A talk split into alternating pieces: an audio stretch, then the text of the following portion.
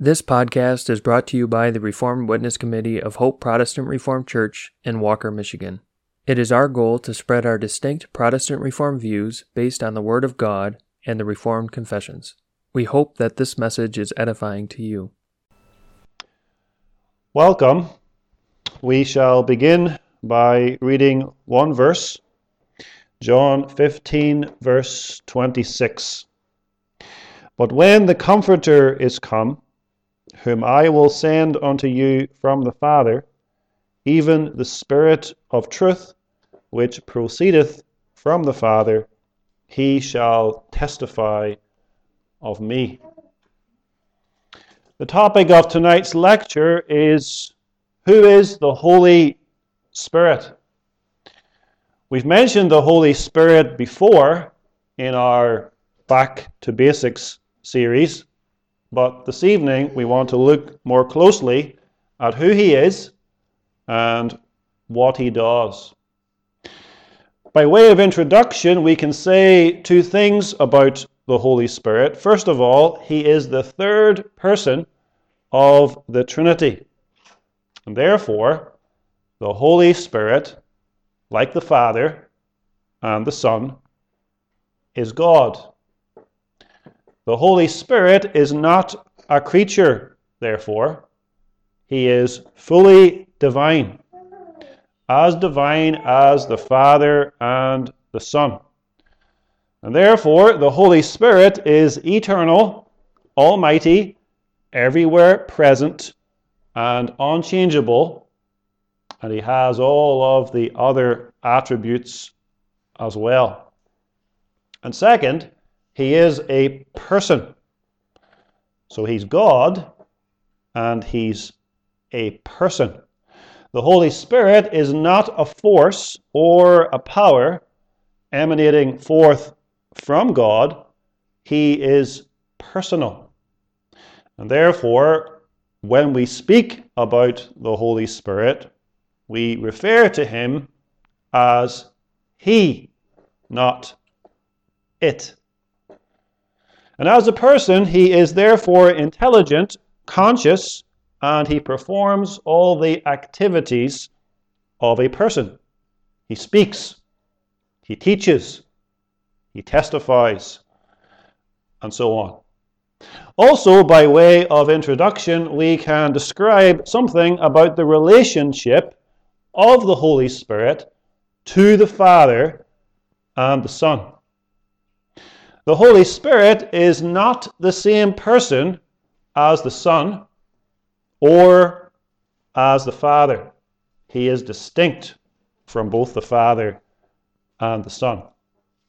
The Holy Spirit is equal to the Father and the Son. We call him the third person not because he comes after the Father and the Son, not because he is lower than or below the Father and the Son. He's equal in power and glory to the Father and the Son. And within the being of God, within the Trinity, the Holy Spirit is the bond of love uniting the Father and the Son and the Son and the Father.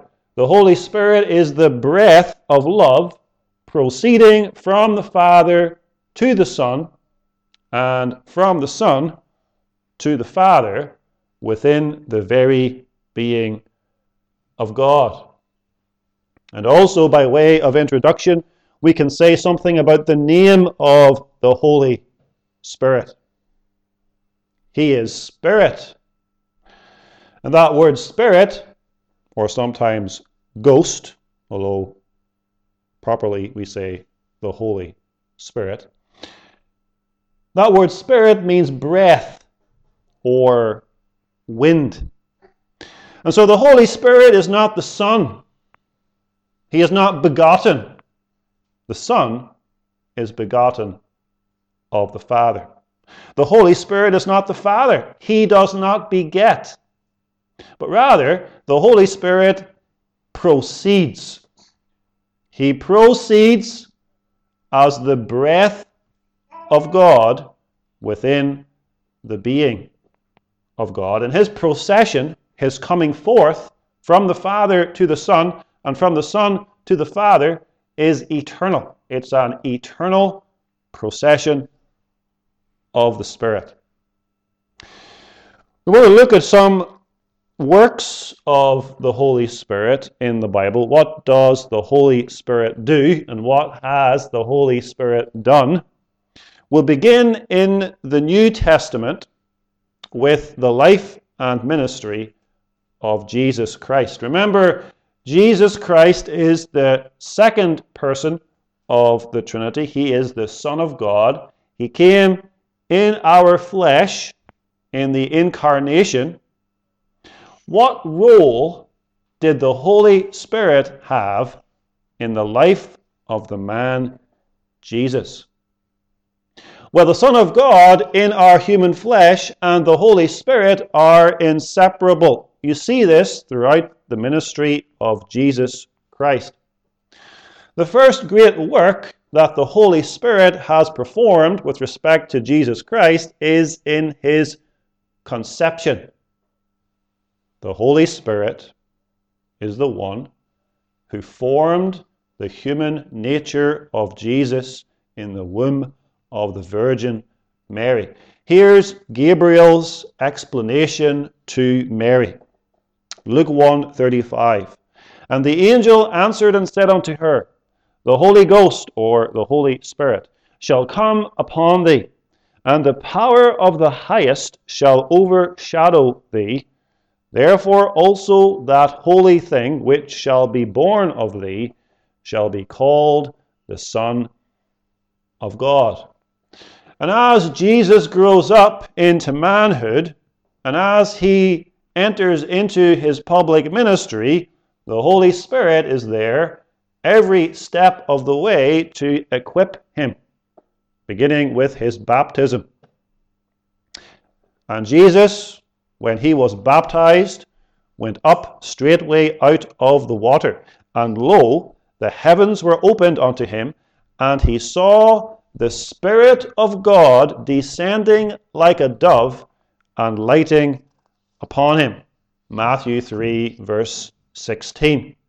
And after his baptism, we read in Luke 4, verse 1, that he, being full of the Holy Ghost, returned from Jordan. And then the Holy Spirit leads Jesus into the wilderness where he is tempted by the devil. Matthew 4, verse 1. Then was Jesus led up of the Spirit into the wilderness to be tempted of the devil. After the temptations, we read, Jesus returned in the power of the Spirit into Galilee. Luke 4, verse 14. Jesus preached by the power of the Holy Spirit. Luke 4:18 The spirit of the Lord is upon me because he hath anointed me to preach the gospel. Jesus performed his miracles by the power of the Holy Spirit. In short, declares John, God giveth not the Spirit by measure unto him. No one, therefore, was so spirit filled, so spirit led, and so spiritual as Jesus Christ, who, according to his human nature, received the Holy Spirit without measure. We receive the Holy Spirit, we who belong to him, we receive him in measure. Each person receives a different measure according to the will of God. But Jesus Christ, who is the Son of God, receives him without measure. Then the Holy Spirit, having guided and led him throughout his public ministry of some three and a half years, then the Holy Spirit is with him as he dies upon the cross. Hebrews 10, verse 14. How much more shall the blood of Christ, who through the eternal Spirit offered himself without spot to God, purge your conscience from dead works to serve the living God. And then the Holy Spirit is active also in Christ's resurrection. Romans 1, verse 4. And he was declared to be the Son of God with power according to the Spirit of holiness by the resurrection of the dead. And having risen from the dead and ascended into heaven, Jesus then pours out the Holy Spirit upon his church on the day of Pentecost. And so we see that the Holy Spirit, therefore, is active throughout the entire earthly ministry of Jesus Christ, is active even on the cross, is active in the resurrection, and is then poured out by the risen and exalted Jesus Christ from heaven on the day of Pentecost. That's the great work of the Spirit, therefore, in the life and ministry of Jesus Christ. So, Jesus Christ, having died upon the cross and secured salvation for all of his people, does not leave the application of that salvation up to the individual sinner. That's the view of many. Many believe that Jesus has procured salvation, he has made salvation possible for everyone, and now to have that salvation, it all depends on a person's free will. But that's not what the Bible says. That's not the gospel. The Bible says that God is the worker of salvation, that the Holy Spirit takes that salvation which Jesus Christ has accomplished by his lifelong obedience and death upon the cross, and he applies that salvation to the individual by working in that person saving faith. You can look at some of the great works that the Holy Spirit performs in order to give that salvation to his people. First of all, he is the author of regeneration. The Bible teaches that all men are by nature dead in trespasses and sins. There's nothing whatever that they can do to save themselves. They cannot even perform one good work. They cannot even desire to perform one good work. Jesus says, Except a man be born again, he cannot see the kingdom of God. Paul explains this in Titus 3, verse 5, where he talks about salvation this way not by works of righteousness which we have done, but according to his mercy he saved us by the washing of regeneration and renewing of the Holy Ghost or the Holy Spirit. And so it's the Holy Spirit who works life in dead sinners.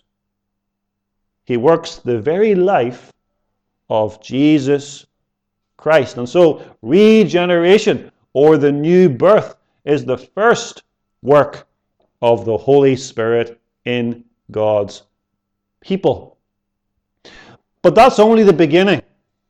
The Holy Spirit does not simply work life in someone and then leave that person to himself or herself. Rather, the Holy Spirit sanctifies God's people.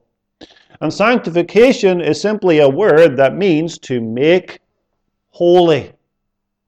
He's the Holy Spirit and he makes sinners holy. And so it's impossible, therefore, for a believer in Jesus Christ not to be holy because he makes all of God's people holy.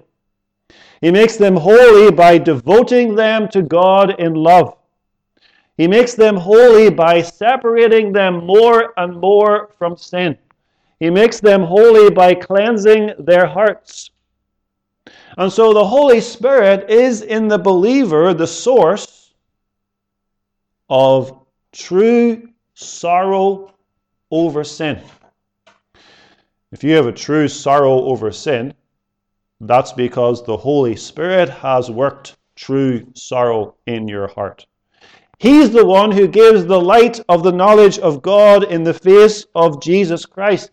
He's the one who kindles in us a true love for God. He's the one who makes us holy.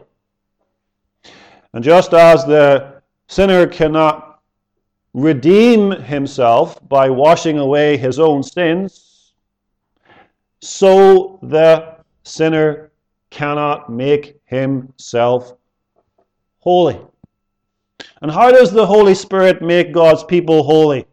What instrument does the Holy Spirit use to make God's people holy? The Scriptures, and especially the preaching of the Holy Scriptures. And if a believer desires to be holy, a believer desires to become more and more holy, he needs to be in the Word. He needs to be in the Word of God. He needs to be in prayer. He needs to place himself under faithful biblical preaching. Christ said in his famous prayer in John 17 17, Sanctify them, make them holy. How? Through thy truth. Thy word is truth. And the believer who neglects the word, who does not study the word, who does not meditate upon the word, who does not hear the word preached, ought not to be surprised if he struggles to be holy, if he finds himself not becoming more holy, because by despising the word of God, he grieves the Holy Spirit. He takes himself away from that atmosphere where ordinarily the Holy Spirit works holiness. So the Holy Spirit works regeneration, He gives life. He works holiness in the believer, sanctification, and He gives and strengthens faith. Faith is not something that we can produce in our own hearts by the power of our will. Rather, faith is something that the Holy Spirit works in His people. And having worked faith in them, He goes on to increase that faith and to strengthen that faith and to increase that assurance. The Holy Spirit is the one who gives us assurance. And assurance is the knowledge that we belong to God. It's the knowledge that we possess salvation. It's the confidence that we will be saved on the last day. Assurance is the fruit of justification. Romans 5, verse 1. Therefore, being justified by faith, we have peace with God through our Lord Jesus Christ. Verse 5 of the same chapter says, And hope maketh not ashamed, because the love of God is shed abroad or poured into our hearts by the Holy Ghost, which is given unto us. So, the work of the Holy Spirit, therefore, is not only to work faith in us, but also to make sure that we know that faith has been worked in us, that we might know that we are the objects of the love of God. Romans 8 tells us, For ye have not received the spirit of bondage again to fear, but ye have received the spirit of adoption, whereby we cry, Abba, Father. The Spirit itself beareth witness with our spirit that we are the children of God. The Spirit assures us. Now, Jesus, in the very last week of his life on earth, indeed, the day before he died, he taught extensively about the Holy Spirit. And if you have time or inclination and you have a Bible, go home and read John 14, 15, and 16. That's especially where Jesus taught his disciples about the Holy Spirit. And he teaches them about the Holy Spirit to prepare them for what was coming, namely his sufferings and death. He had been with them for some three and a half years. And now he was going to leave. And before he left, he wanted them to have the assurance that when he would leave them, he would not leave them without any comfort, but rather he would send to them the Holy Spirit. Here's John 14, 16, and 17. And I will pray the Father, and he shall give you another comforter, that he may abide with you forever, even the Spirit of truth, whom the world cannot receive, because it seeth him not, neither knoweth him, but ye know him, for he dwelleth in you and shall be in you. The Holy Spirit, says Jesus, is another comforter. He is the comforter, therefore. And the word comforter there means one who comes alongside to help another. The comforter brings help and support. He brings help and support by coming alongside of believers and even by dwelling within believers. Jesus says, He dwelleth in you and shall be in you. He comforts believers by reminding them of the truth of the gospel. He applies that truth of the gospel to their hearts and to their lives. He says, does Jesus in John 14 26, but the Comforter, which is the Holy Ghost, whom the Father will send in my name, he shall teach you all things and bring all things to your remembrance, whatsoever I have said unto you. And then in chapter 15, verse 26, but when the Comforter is come, whom I will send unto you from the Father, even the Spirit of truth, which proceedeth from the Father, he shall testify of me. And then John 16, verse 7 Nevertheless, I will tell you the truth. It is expedient for you that I go away, for I, if I go not away, the Comforter will not come unto you, but if I depart, I will send him unto you. You see there that the Comforter does several things. First of all, he teaches the truth concerning Jesus. That's what a person is able to do teach. And he reminds us of that truth.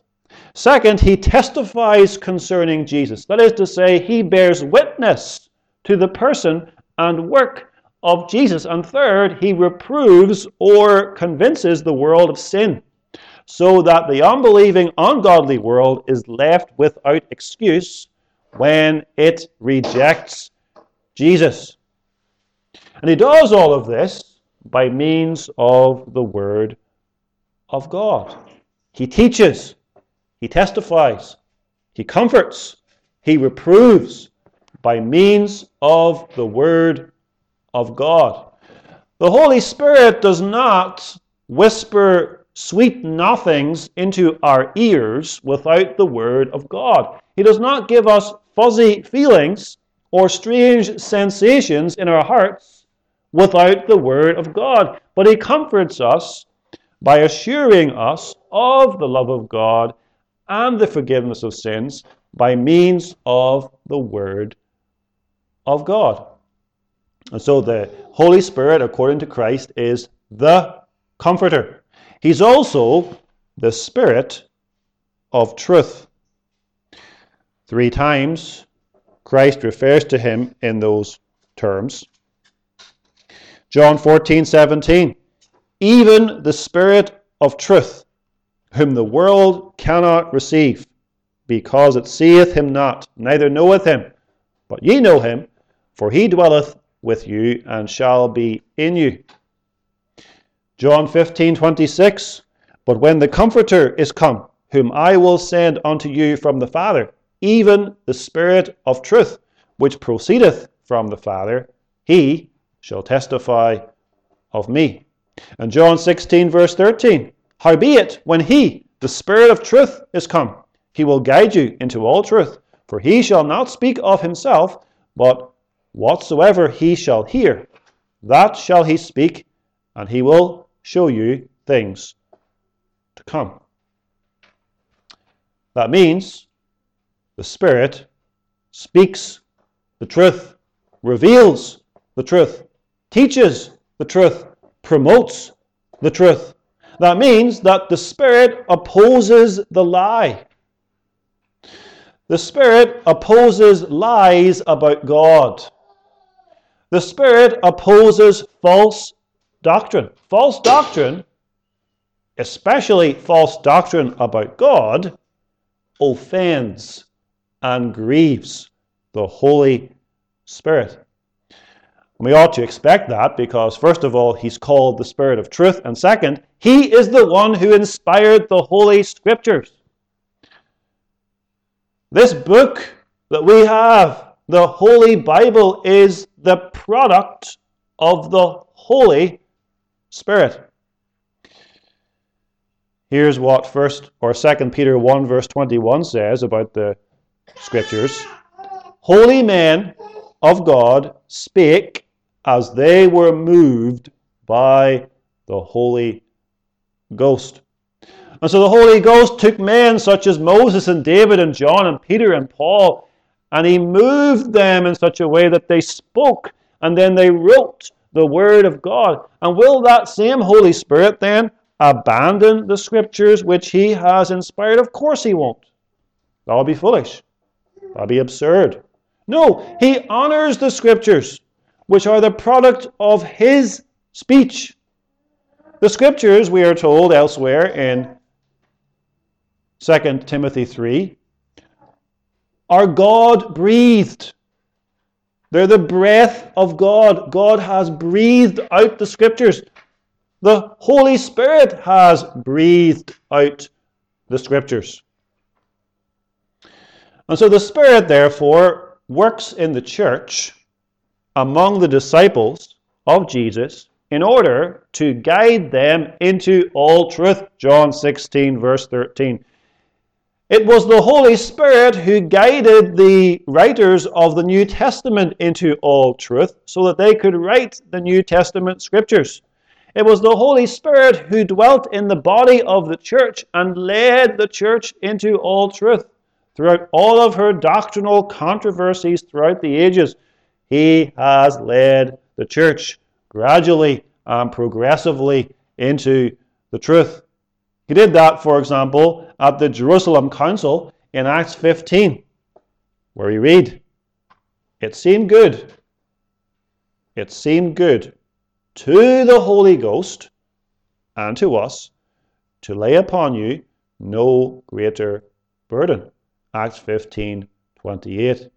The same Holy Spirit enabled the church to define the doctrine of the Trinity in AD 325 and guided her through all of her doctrinal struggles, enabling her to preserve the truth and even to develop the truth of God's Word.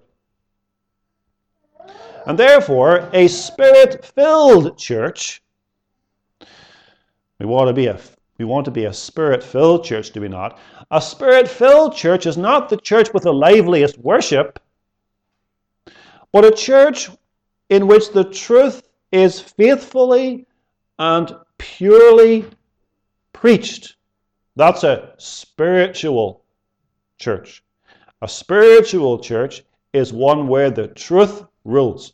A spiritual Christian is one who believes the truth. Another important aspect of the work of the Holy Spirit, as defined by Jesus, is that He has come to glorify Jesus Christ. If you were to ask the question, what is the ministry of the Holy Spirit? You would have to answer, the ministry of the Holy Spirit is to glorify Jesus Christ. In fact, that's what the Holy Spirit does. He glorifies Jesus Christ in the Scriptures. He glorifies Jesus Christ through the true preaching of the gospel. He leads people into a knowledge of Jesus Christ. He gives God's people Jesus Christ. Without Christ, the Holy Spirit can give us no useful gift. And so John 14, 18 says, I will not leave you comfortless, I will come to you. In other words, I, Jesus, will come to you in the person of the Holy Spirit. I will come to you and dwell in your hearts by the Holy Spirit.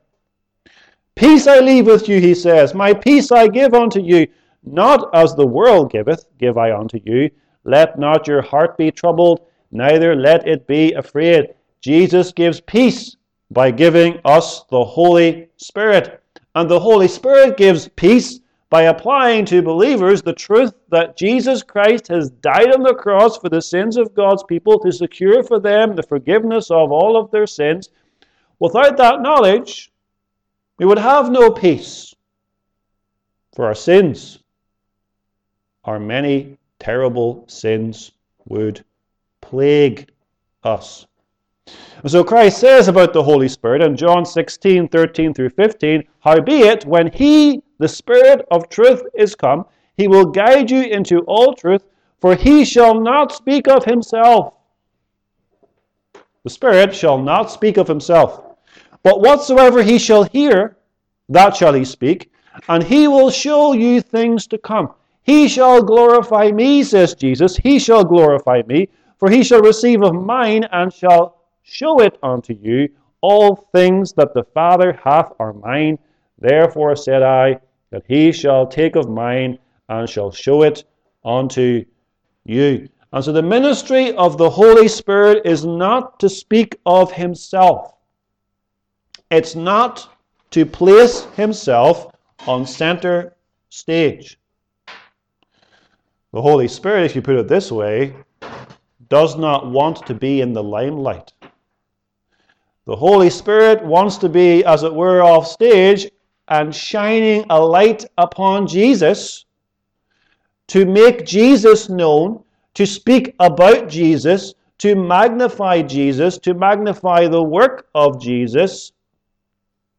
And in so doing, the Holy Spirit brings glory unto the triune God, Father, Son, and Holy Spirit. And so any spirit who magnifies himself or calls attention to himself at the expense of Jesus and while bypassing Jesus is not the Holy Spirit of the Scriptures, but another strange spirit. So we've seen tonight that the Holy Spirit was active in the whole ministry of Jesus Christ. We've seen that the Holy Spirit was active on the cross and in the resurrection.